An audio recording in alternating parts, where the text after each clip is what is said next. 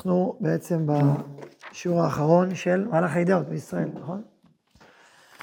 כאשר הסוגיה עוסקת, הנושא עוסק בעצם בסעיף ו', הרב בעצם מדבר מה קורה בשיבת ציון, ובעצם לוקח את כל המהלך של האידאות דיבר עליו, וכל מה שלמדנו, ומכנס אותו לדורנו, דורותינו.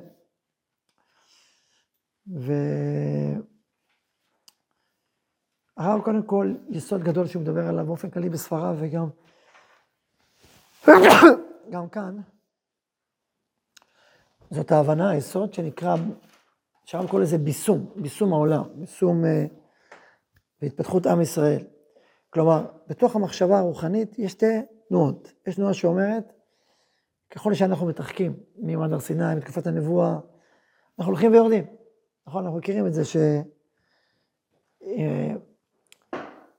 אנו, אם ראשונים כחמורים, אם ראשונים כמלאכים, אנו כבני אדם. ראשונים כבני אדם כחמורים ולא כחמורים אשר נכנס בניהם.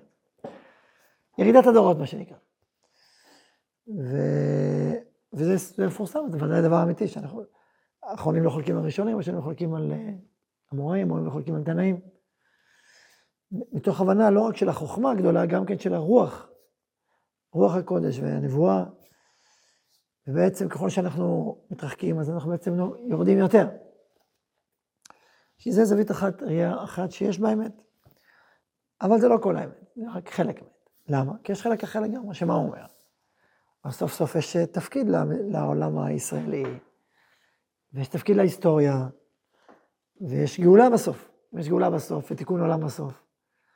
אז, אז אנחנו מתקרבים יותר ויותר אל תיקון העולם.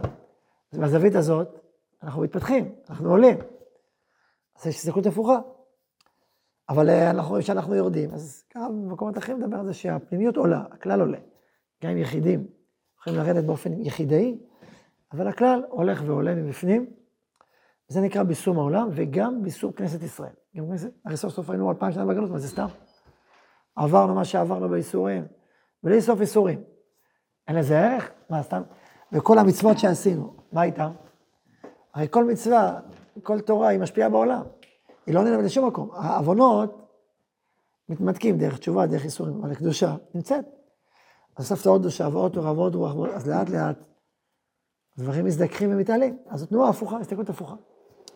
ובתוך האספקלריה הזאת, כשאנחנו בעצם אה,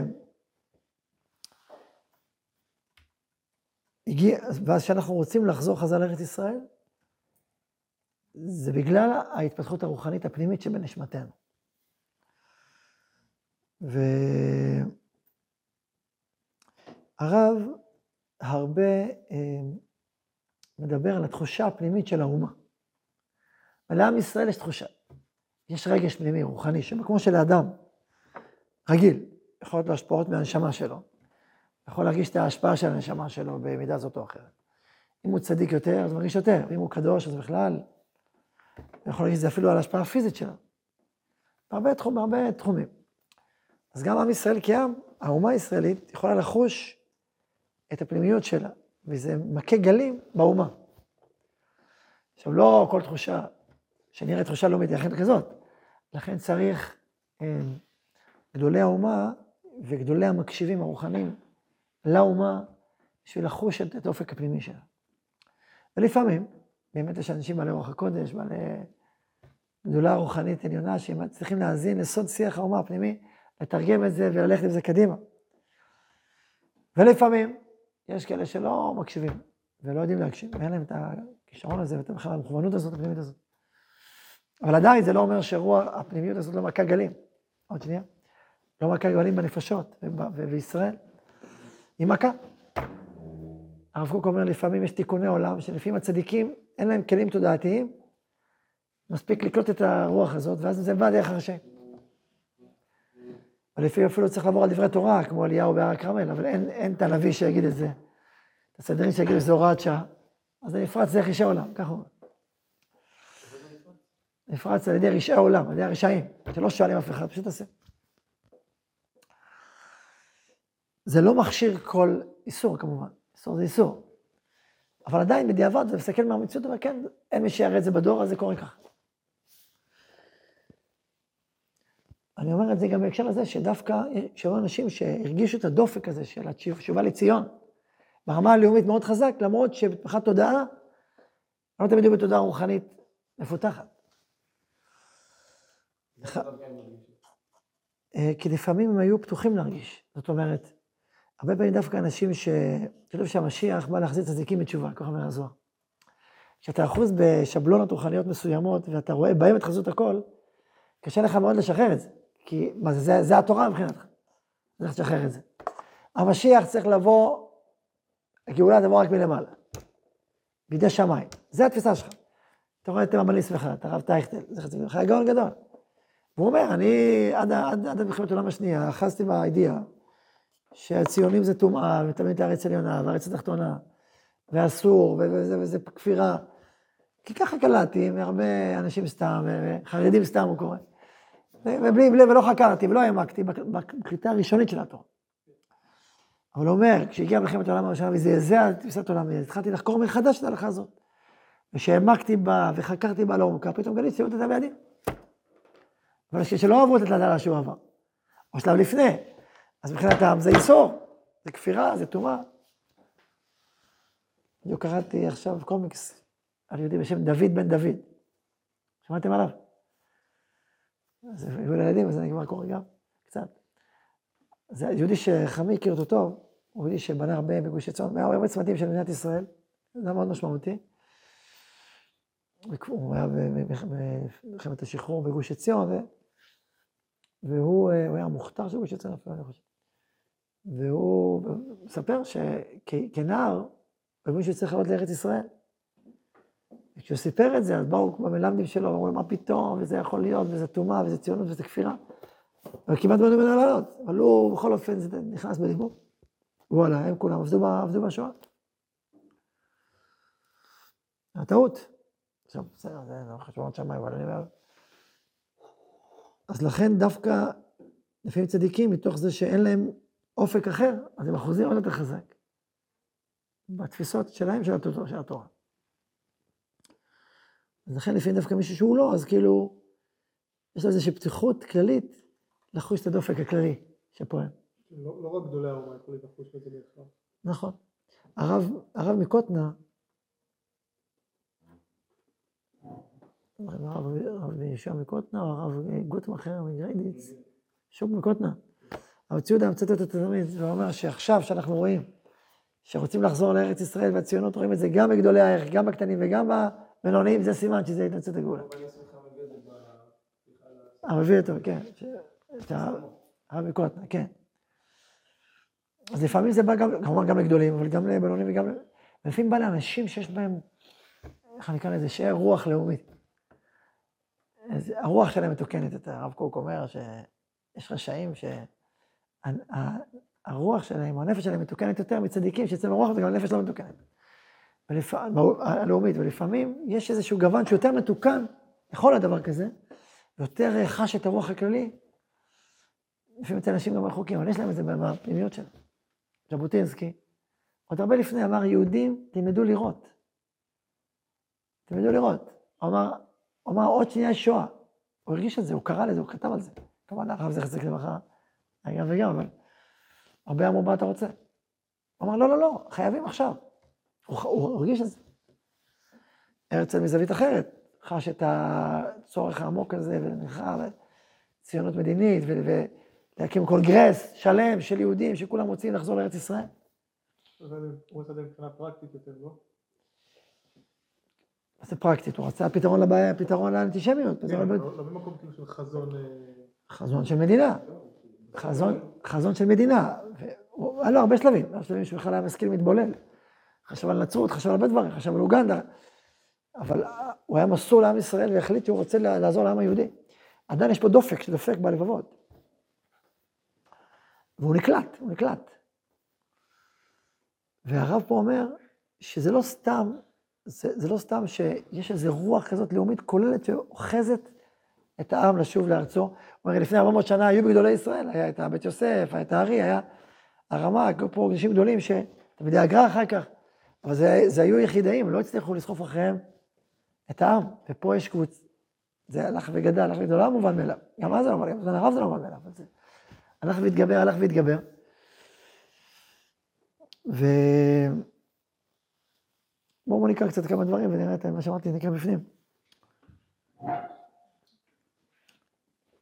ההכשר של הרוח הלאומי של כנסת ישראל להתנער ולקום לתחייה, תלוי במידת אפשרותו לקבל את ההוראה האלוהית העליונה להיות לנשמת חיים. זאת אומרת, ככל שהעם, האומה, היא יותר מכוונת להוראה העליונית העליונה, היא תקלוט את הרוח הזאת. הוא אומר, הזמן עשה את שלו, וחושך הגלות גם כן פעל את פעולתו. פיזורה של כנסת ישראל בעולם הכי הרבה לצד טוב את העולם הכללי. דרך הדתות, דרך הרבה מקומות, העולם נהיה יותר טוב ממה שהיה קודם. והבינו שהאמונה שייך לכל, האמונה באלוקים, בשם, אלוהי ישראל, שייכת לכל העולם. וגם העולם מתקדם וגם כנסת ישראל התקדמה. שהוא אומר, החוטא אשר נפשו הוא טמאה, כל עוד טומאתו בו ישכב בבושתו ומכשול עוונו נגד פניו. ואם הוא יתגבר זה רק עזות מצח, אבל הוא ירגיש בתוך תוכו כמה הוא טמא. אדם מרגיש בתוכו שהוא נטמע, והוא אין לו את הכוח הרוחני לעמוד. הוא אומר, אבל כאשר הוא יתכפר לו עוון, והוא נזדכך ונהיה נקי, יש שם צדוק יפה שאומר שאחד הסימנים לכפרת עוון זה שאדם שכח אותו. ננסה להיזכר בו, לא זוכר אותו, זה סימן טוב. כאילו אדם כבר מרגיש שהוא נטהר, שכבר הוא מזדכך. והוא יכול כבר לפתוח את היד ולהגיד, זהו, אני נקי, אני אחר. כן, את השיר אני אחר, אני אחר. או שב ותשובה. אז רק אחרי רצותו את עוונו, יחוש מחדש את טהרתו ואת עצמו, וישובו לו כוחו, גבורת רוחו ועוז פניו. כנסת ישראל גם כן, בכל ימי גלותה ידעה את עוונה, וחשה את מכאובה הרוחני, בחולשה של כלימה פנימית. הרגישה את הטומאה, כותב כל הסליחות, כל זה, הכל הכל לבטא את זה. כל תכנות של שני וחמישי, כן ידע היינו ועוונותינו גדל השמיים. כל אנשי השם שהיו בכל דור ודור במשך הגלות, אשר גם מצב של גלות איומה ונוראה, התעלות אנשי קודש, קודש עליון, לא יכלו להכניס בקרב אומה בכללה את רוח הגבורה ואת רמות עוז גלויה. כי הנשמה הכללית של האומה הייתה צריכה להתקדש ולהיטהר מטומאתה. עם ישראל ככלל, הפנימיות צריך להתקדש ולהיטהר. כור ברזל של הצירוף זה היה הגלות עם כל פחדיה ומכאוביה האיומים. ימי בית השני היו הכנה לפיזור, ואחר כך עברנו מספיק זמן להזדכך, להיטהר ולהתכונן לשוב חזרה לציון. ועתה כאשר ערכו הימים וירושלים לקחה מיד השם כפליים מכל חטאותיה, תחשבו כמה זמן גלות, זהו כבר. אחרי אלף שנה כבר אומר הרמב"ם, הגיע הזמן עוד אותו כמה שנים. אלפיים שנה זהו. לקחה מיד השם כפליים מכל חטאותיה.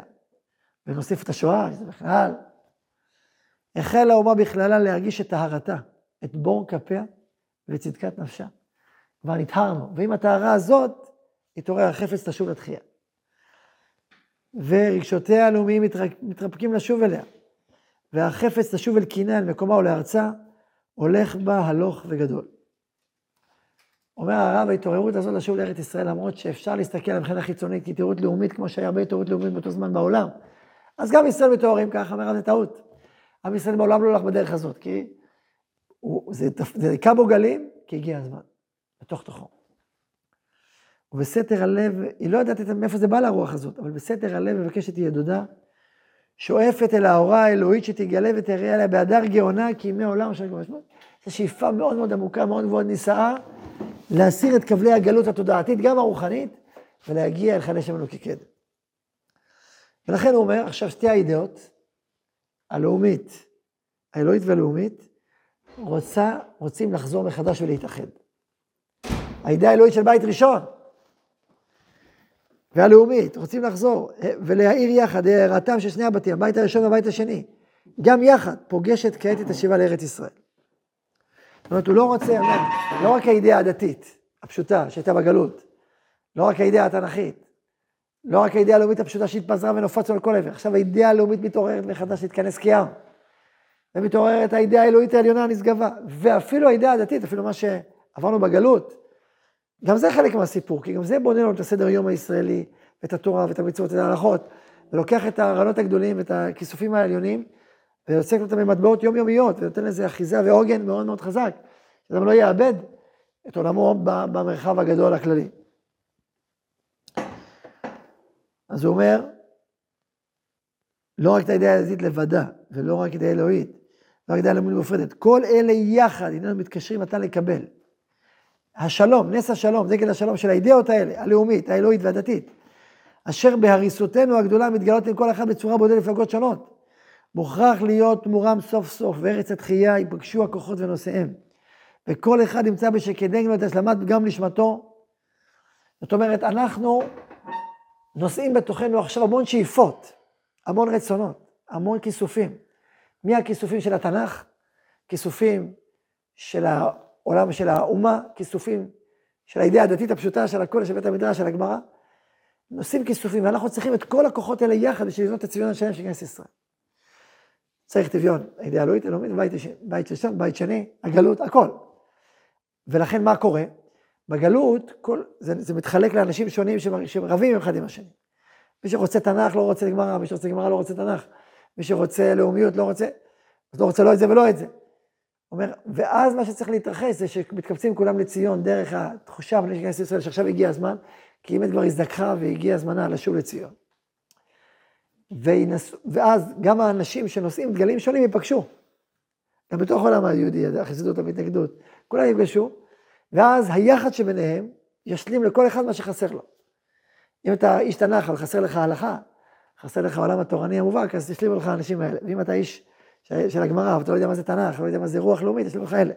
אתה לא יודע מה זה לאום, ישלימו לך אלה. וככה, כל הכוחות האלה יתחברו ויתאחדו, ויגיעו לביטוי השלם של עם ישראל חזרה מארצו.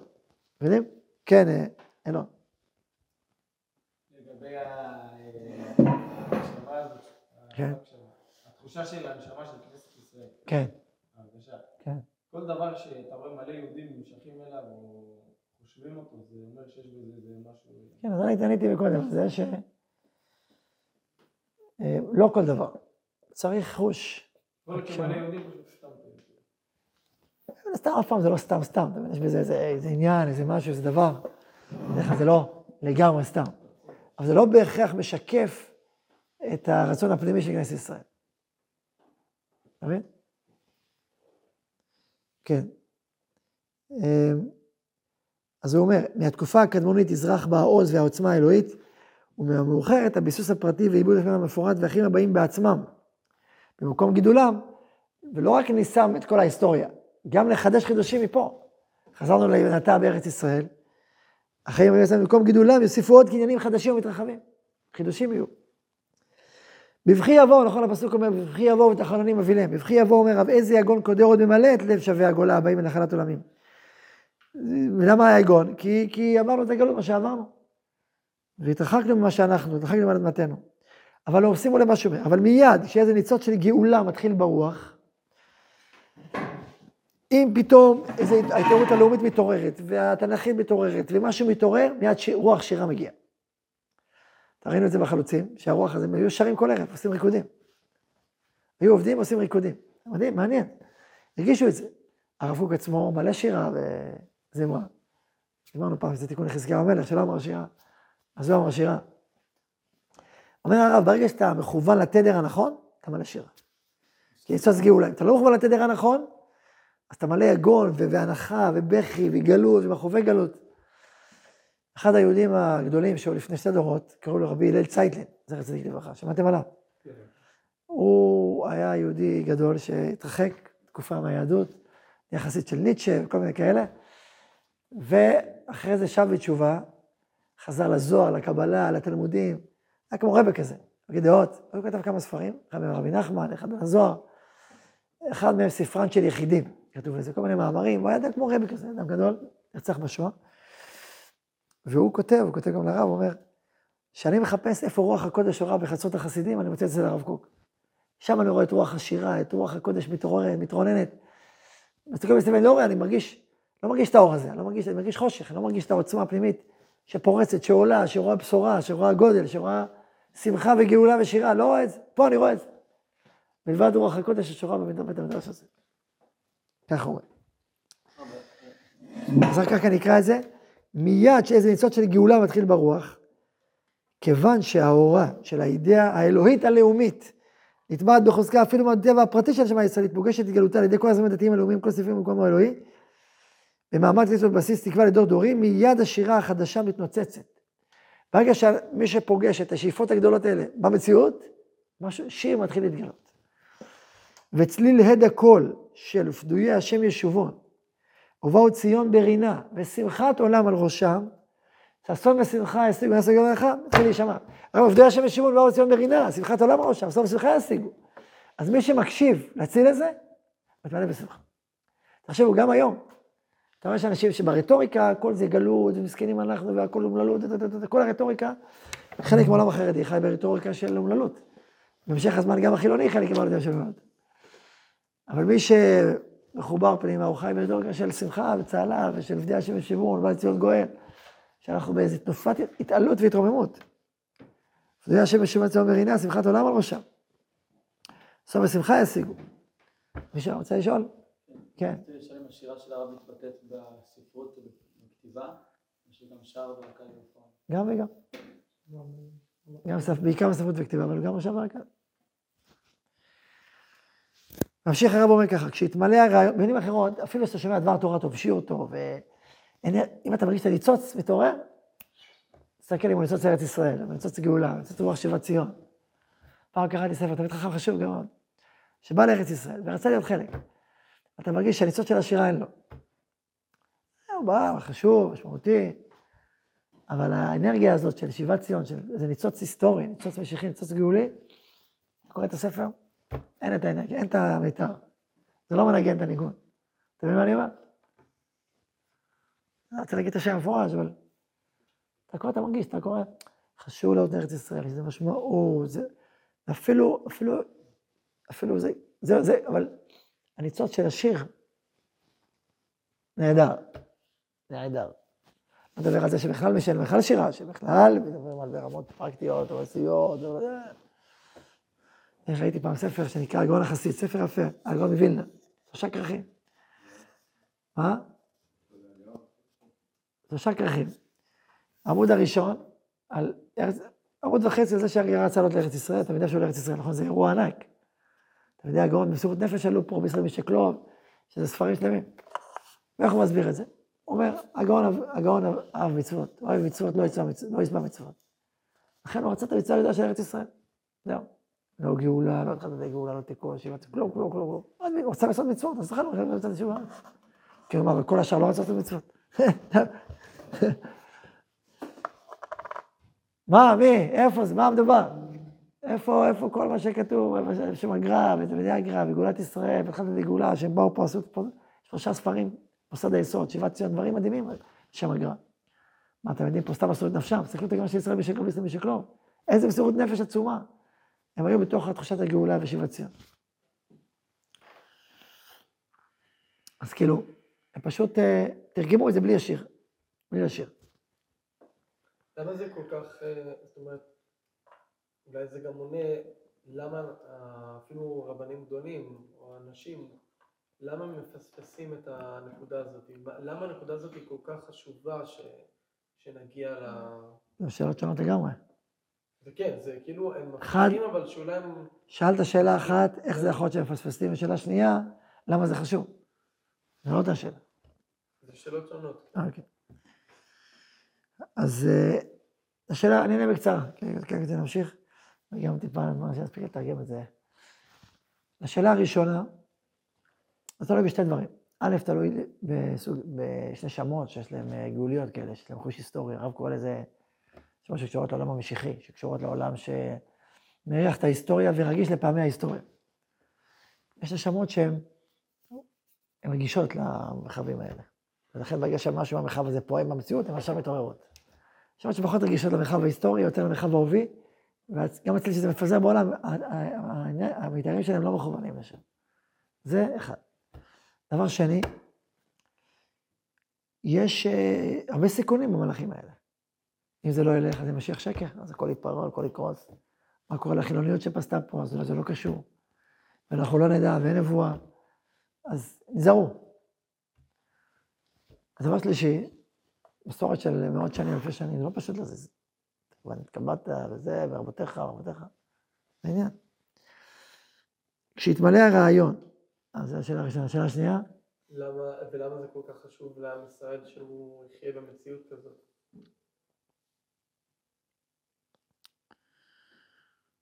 מה שנותן את התנופה להמשך המפעל, זה הרוח הזאת. בסוף אתה לא תקים גאונות לא תקים יישובים, לא, לא תעשה שום דבר רציני משמעותי בלי הרוח הזאת. הרוח הזאת היא מנשבת, מעוררת את הנשמות, הנפשות, לפעול עם אל. בעצם לעבוד על, המדרגה החדשה של הגאולה. זה פותח אותנו לחידושים שצריכים להגיע, ולאורות שצריכים להגיע, ולמשימות שצריכות להגיע. אחרת המטור הוא סגור. יצא פה אנשים הרי לחוץ לארץ. מה שבדרך ארץ ישראל שבדרך לחוץ לארץ. כשהתמלא הרעיון, אתה מבין, אם אדם אין לו בכלל שאיפות לאומיות, בכלל לא רוצה להנהיג מדינה, בכלל לא רוצה אותה במאות ההיסטוריה, רק רוצה רק לדאוג מדרש שלו, הוא בכלל לא באירוע. הוא בכלל לא חזר על ציר ההיסטוריה הלאומי העולמי, הוא לא שם, הוא לא שואף לשם, הוא לא מנסה לעשות שם, הוא רק אומר, תן לי עבדי וחכמר, וזהו. אז הוא מפספס את, ה, את המרחב ההיסטורי הלאומי שמתרחש פה. ואם הוא שם, אז הוא שם. זה לא קל להיות שם, שזה המון מחירים, אתה סובל מימין ומשמאל. גם מהחילונים אתה סובל, אתה סובל גם מהחרדים, זה- הרבה דברים אתה יכול לסבול. אז מה, אתה, מצד שני, אתה קטר של המערכת, אתה קטר של התנועה. מזרים כל הזמן אנרגיה לכולם, יש פה מעשה גדול, יש פה דבר הירואי, יש פה דבר נעלה ונשגב. גם בזמנים קשים. כשהתמלא הרעיון מההשפעה המאוחדת והתמימה של אלה האידאות, והתיישב במנוחתו לבוא לכלל חשבון ברור וצלול, אז יתגלה אורה על כל הליכות החיים של משה ויהודית. זאת אומרת, כאשר העולם הרוחני הכולל, העמוק, המקיף, יופיע בהדרו, אז גם הדברים הפרטיים של המצוות וההלכות יתמלאו באור גדול, באור כללי. באור כללי. מה זה המצוות? מה התמלא באור כללי? המצוות הפרטיות, ההלכות והמצוות, דת משה ויהודית, על כל המצוות שבתורה ופרטיהם ודקדוקי שמירתם בכבוד הכנה רצויה. אפילו המצוות, בייחוד אותן המצוות שאינן עומדות ביחס ישר עם המוסר האנושי הכללי הגלוי, אפילו לא מצוות שמוסריות פשוטות, אלא משהו שהוא קשור לחוקים ולשמיות, הם יתמלאו בכוח, כי יתמלא מהאור הרוחני העליון שהופיע פה.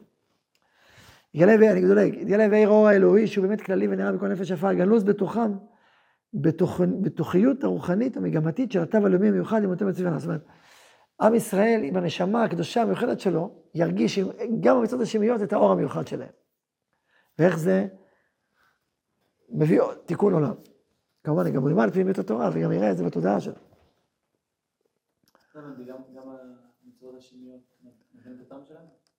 יותר. נרגיש את זה, ונבין את זה, נתחבר לזה, יותר ויותר. כבר מתחיל לקרות. נכון, נתחיל לקרוא, בטח זה קורה כל הזמן. ואז בעצם, מהאור הכללי כללי, יאירו האורות הפרטיים, ויתמלאו הרבה יותר משמעות כללית. ואחר כך מהפרטי יחזור פעם לכללי וזה יתעשר עוד הפעם, וככה האורות ילכו ויתעשרו, ילכו ויתחברו, כמו זרם, כמו לב, שהולך ופועם וחוזר, הולך ופועם וחוזר.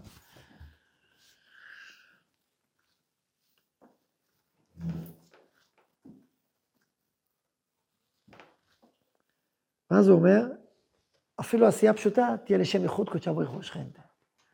יהיה בעצם, בעצם לקחת את כל המצוות שבאות כאילו מקודשא בריך הוא, מחברים אותם לשכנתא, כלומר כנסת ישראל שמתעוררת ומתנהלת כלליות ועוצמה, מחזירים אותם עוד פעם לקודשא בריך הוא כזה, אז יש שם ייחוד קודשא בריך הוא שכנתא, זה ייחוד כזה בין, בין התורה והמצוות לבין הכנסת ישראל והכלליות. אמ, ומביאה אז מתוך זה, גם ההתקשרות לארץ ישראל הפיזית תתעלה ותתחזק ותתברך. כי בארץ ישראל הכל הכל מת- מתעורר. כל אלה ישובו אלינו להשיב לישראל בגלל תחייתו את היהדות המעשית בכל מילואה והדרה. הרב אומר גם שיתרחקו מהיהדות, עכשיו יחזרו ליהדות. עוד יותר עמוק, עוד יותר רחב. על ידי ההזרחה האלוהית המלובשת בלבוש הלאומיות הישראלית. הסברנו שרק קיבלנו את התורה כעם. כאשר האידאה האלוהית תושיב באופן כולל לזרוח בישראל, בלאומיות של ישראל, אז גם הסעיפים, סעיפי הסעיפים של הלאומיות הזאת, של הייחוד הזה, יתמלאו פתאום באור ובברכה. אתם מבינים, עם ישראל יתמלא, השכינה תהיה בתוכו. במקדשו, בתפארתו, בנבואתו, אז המון סעיפים שהיום יותר נעלמים, יתמלאו באור וחיים וברכה. ואז נעלה יותר ויותר להיות נועם השם עלינו והדרו על בנייננו. הדרו על בנינו. הרב ממשיך והולך עוד. באוצר, אני משלים, שנייה, באוצר הכמוס- הגדולים הכמוסים, שהיו גנוזים בכנסת ישראל פנימה, בסתר חריון, במקום אשר לא הגיע יד הארץ והחורבן, שם יתם וחורבן ילכו אלה הדודים. אלו היודעים של כנסת ישראל, כמו שאתם מתחילים נשמת נשמתה. הרב מדבר עכשיו, הרב בעצם רומז, או כמעט אומר, שמה שהוא כתב פה בכל המאמר, זה בעצם תרגום של סודות התורה. של איחוד בין ספירות, בינה, מלכות, תפארת מלכות. האידאה האלוהית, האידאה הלאומית, זה בעצם שתי ספירות, שמתייחדות יחד בעצם עושים איחוד. הייחודים שהמקובלים מדברים עליהם, בעצם רמוזים פה, במהלכים האלה. וכמו שבשורשים של בניין האומה והשורשים של בניין העולם, הייחודים האלה יצרו את כל החיים והופיעו חיים לעולם, ככה אנחנו ברמה הלאומית הכוללת ההיסטורית יוצרים ייחודים. כשאנחנו מת- מתחברים לאיחוד האידאות, בעצם ייחדנו ספירות. ייחדנו תפארת ישראל ומלכות, וייחדנו בינות. כאילו, האמא והבת, יש כמה ייחודים שיש פה. ייחדנו ייחוד, ואנחנו מביאים שפע חיים חדש דרך הייחוד הזה. זה העניין הלאומי שלנו, זה לא רק עניין אישי של מקובלים באופן פרטי. זה עניין כולל. אז הרב אומר, אני בעצם, מה שעשיתי לך פה, לקחתי את הסודות של הייחודים, תרגמתי את זה למהלך היסטורי בשפה היסטורית יהודית, ותדע לך שבעצם זה סודות התורה, שהלבשתי אותם באופן הזה, כדי לתת כוח כנסת ישראל בזמן שיבת ציון, לעיר לעולם. זה בעצם המשמעות של מה שאמרנו. תראו איך הרב אומר את זה בתרגום שלו. באוצר הרעיונות הגדולים הכמוסים, הגדולים הכמוסים, סודות, של, שגנוזים בכנסת ישראל לפנימה, בסתר חביון, של גדולי המקובלים. במקום אשר לא הגיע יד ארץ והחורבן, כי בתורה הגלויה, הרבה משמשו והרבה העתיקו רעיונות, אבל בפנימיות של התורה אי אפשר לגעת. במקום אחר הוא כותב שזה חותם, אני יודע שלא נוגעים בו. שם מתאימים ומחוברים ילכו אלי הדודים. בגלות, בתפיסה גלותית, תפיסה דתית גלותית אפילו, תפיסה של הגויים, יש פער, הלאומיות לחוד, הדתית לחוד, החיים לחוד, זה לא אותו דבר, מפרידים דת ממדינה, אין קשר, הדת דת ומדינה מדינה. אבל אצל ישראל זה מיוחד, הדודים מתייחדים ומאוחדים. במקום שהגלות עוד לא הגיעה, לא נגע. שם האיחוד הזה מתרחש במלוא תוקפו, ואנחנו נקראים היום לעשות האיחוד הזה. לייחד את האיחוד הזה, ולהביא את החיים שהאיחודים מביאים. שם מתאימים ומחוברים ילכו אלי הדודים. אלה ידע של כנסת ישראל, כמו שהייתה בתחילת הציונות נשמת נשמתה. כנסת ישראל וקודשא בריחו. קודשא בריחו ושכינתה. קודשא בריחו זה האידאה האלוהית, ושכינתה זה האידאה הלאומית. יכול להיות שרמז מקודם, קודשא בריחו ושכינתה. היה חדש מה לי קודשא בריחו, האידאה האלוהית עם האידאה הלאומית, האידאה האלוהית שמופיעה בתורה. זה קודשא בריחו, זה בתורה. יש פה ייחוד, בין קודשא בריחו ושכינתה, בין למלכות. אני לא אומר שזה הייחוד היחיד שיש פה, אבל זה מה שיש פה, גם יש פה. עכשיו, כל זמן שהחיים המעשיים לא היו מוכנים כלל לתכונת ההתאחדות הנהדרה הזאת, שהעולם המעשי אי אפשר לאחד את האידאה האלוהית והאידאה הלאומית. אתה לא יכול את שני הרעיונות האלה, אתה לא יכול את שני הספירות האלה לייחד יחד, קודשא בריך ושכין, אתה לא מתייחדים באופן מלא. אז היו נחשבים כל המושגים הנעלים האלה, ענפיהם ושורשיהם הרבים והעצומים וכל הדומה להם, בכלל סתרי תורה, שהיו יכולים להימסר רק בלחישה לראויים לכך. לאנשים שהיו יכולים בכל חושם להתרומם מעל אופק החיים הרגילים, בשביל להבין את המשמעויות של קודשא בריך ושכין, כן, המשמעויות זה להבין את המשמעויות הפנימיות האלה, היה צריך גדולי המקובלים שיוצאים מההווה שלהם, ודועים על העתיד או על העבר ברמות הכי גבוהות שיש. ואז עשו את הייחודים האלה, והם היו הולכים לעולם בפנימיות של כנסת ישראל. אבל היום אומר הרב, אבל עכשיו שהעולם מתבשם ונזדכך מבפנים, וכנסת ישראל התחילה להרגיש בפנימיותה את צדקתה וטומאת נפשה, את התום הפנימי שלה, ולהביט על הגלות במבט של חרפה ובוז, מבזים את הגלות, לא נותנים לה מקום. נתגדלה התביעה הפנימית להתאחדות הידיעות. עם ישראל בתוך תוכו רוצה את האיחוד הזה. איך יודעים שהגיע הזמן לאיחוד? שיש תביעה נשמתית לאיחוד. איך אדם יודע שהוא צריך ללמוד סודות התורה? כשהוא מרגיש תביעה נשמתית לזה, שזה בא לו מבפנים, הוא, הוא מרגיש שבלי האיחוד הזה הוא, התורה שלו תפלה, והאחים המוכנים שלו תפלים, והכל חסר ישע וחסר עוז. וכשהוא מתחבר, פתאום מתמלא עוז וכוח ושמחה ומרחה ורצון. זה עדות שזה קשור אליו, שזה מתאים לו. כמובן צריך אותך, יש חכם בדרך כלל בשביל זה, אבל... אז כאשר עם ישראל כעם מרגיש שהוא רוצה את ההתנדות, הוא רוצה לשוב לציון, הוא רוצה, הוא רוצה את הכוח, אז בעצם זה העד והסימן הפנימי שעכשיו הגיע הזמן האיחוד. כמובן, צריך חוזה עולם, צריך צדיקים וקדושי ישראל שיגידו לך, הנה, הנה זה קורה, הנה זה עכשיו מתרחש. צריך מקובלים עליונים בעלי רוח הקודש, כמו הרב, זכינו ברב, שהוא מקובל ברוח הקודש, חד משמעי.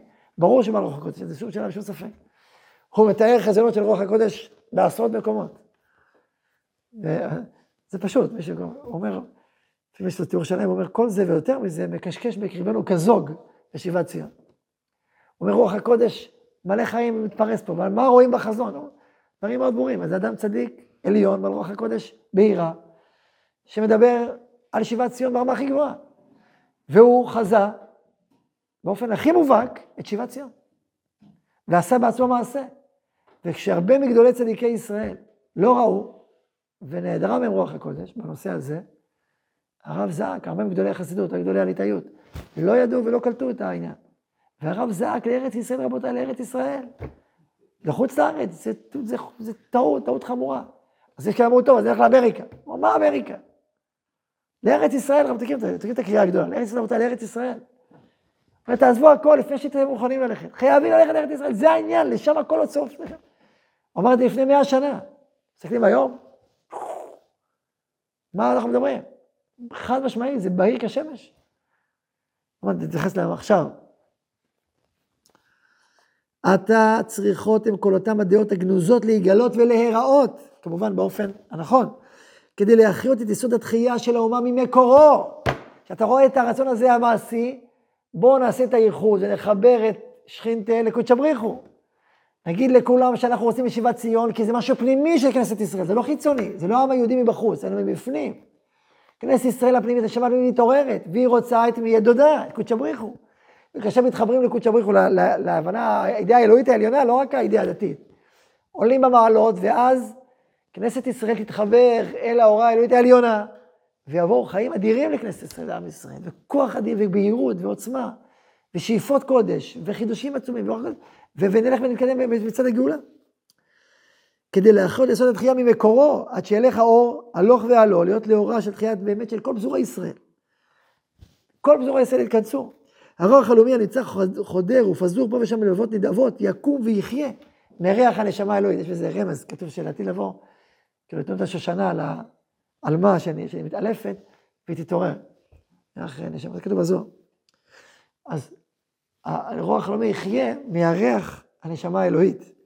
אשר תשפיע עליו, הנשמה הלאומית, תעדק אליה למצוא מקום להוראה האלוהית המבקשת את תפקידה, לעיר מחשקי ארץ על ידי כוחם של ישראל ורומות קרנם.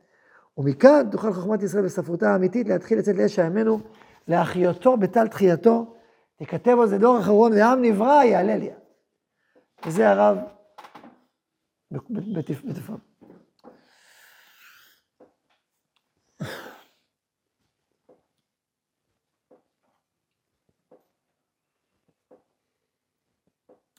עכשיו נשאל, אחרי כל רוממות אל הזאת, והתפארת הגדולה, והאיכות של הדודים, והכל כך עמוק הזה של ה... מה, איפה אנחנו עומדים היום, נכון? אז נדבר על זה בקצרה. עכשיו, אני מתלבט אם לדבר היום היום, או היום היום, כאילו, לפני ה... חבר'ה, סליחה, אתה רואה. לפני ה... אז מה?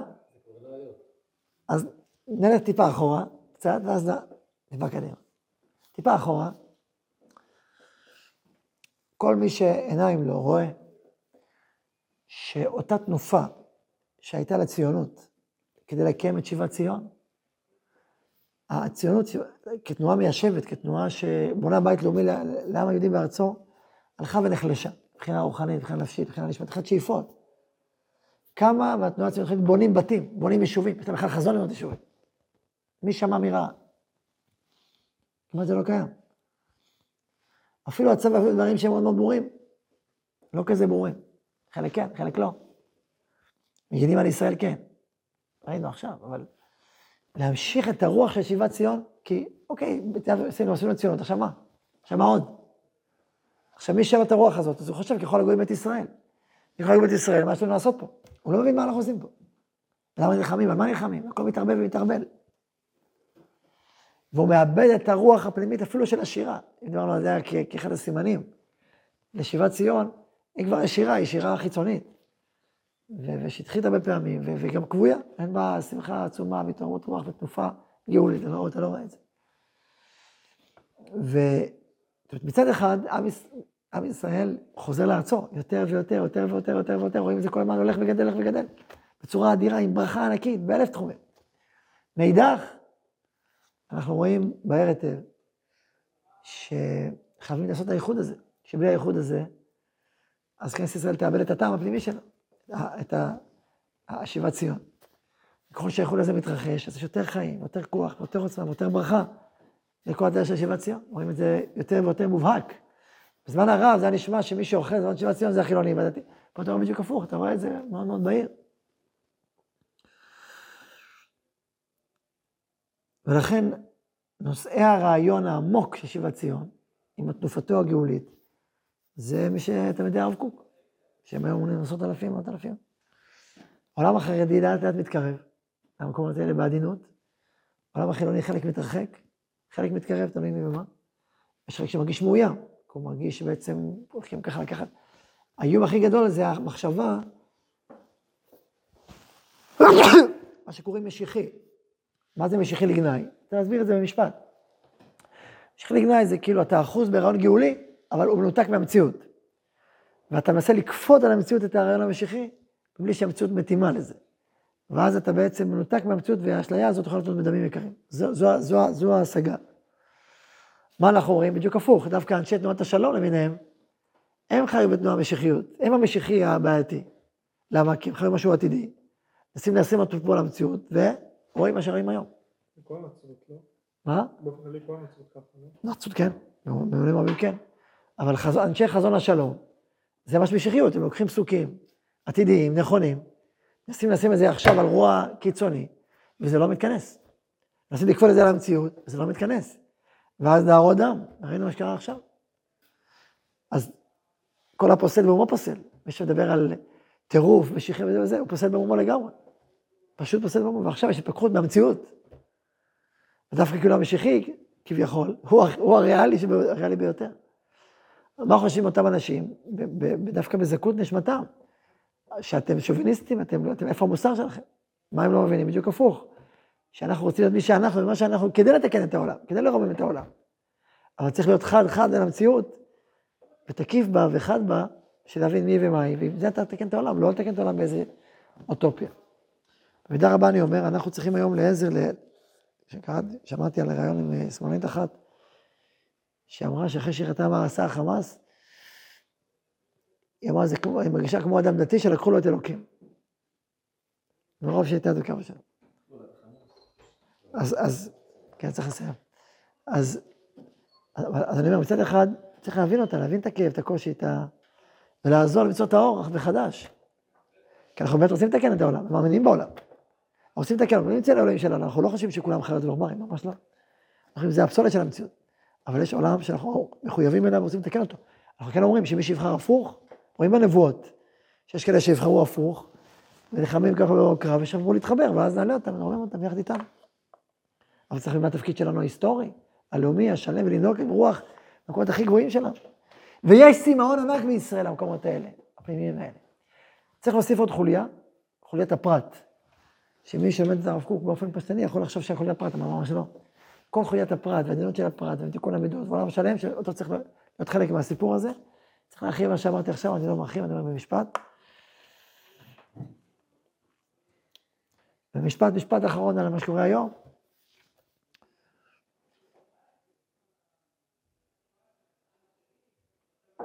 אני מאוד מקווה שהתהליכים שיעברו באומה, הם ייצרו חיבור עוד יותר עמוק לעם ישראל, לחיפוש אחרי הבשורה הפנימית שלו, ולא ריחוק. בינתיים אני חושב שזה מה שקורה. עד כדי כך, שאפילו ראיתי מה שכתב יאיר לפיד, שבדרך כלל, בוא נגיד, בשנה האחרונה השתדלתי לא לקרוא מה שהוא אומר, סתם בשביל לשמור על, על הלב והנפש והרוח, אז לא הייתי קורא. רק בזאת. לפעמים, לפעמים בזאת הייתי קורא בשמה אומר, אבל פשוט אי אפשר לקרוא. וראיתי שהוא כתב עכשיו דבר, אומר לעולם, לשמאל של העולם, הוא אומר להם, מה קורה לכם?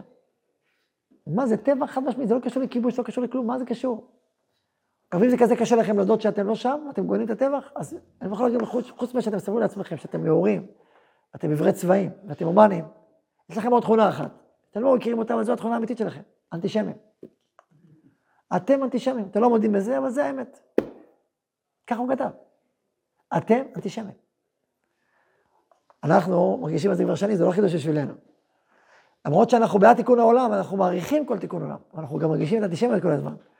חווינו אותה, מרגישים, אנחנו לא מזלזלים, מבינים אותה. פתאום, השמאל שחשב שכל העולם נגד הימין ונגד ישראל, נגד הכיבוש, פתאום קולט שכנראה יש פה סיפור אנטישמי שעשה שימוש במוסר הישראלי.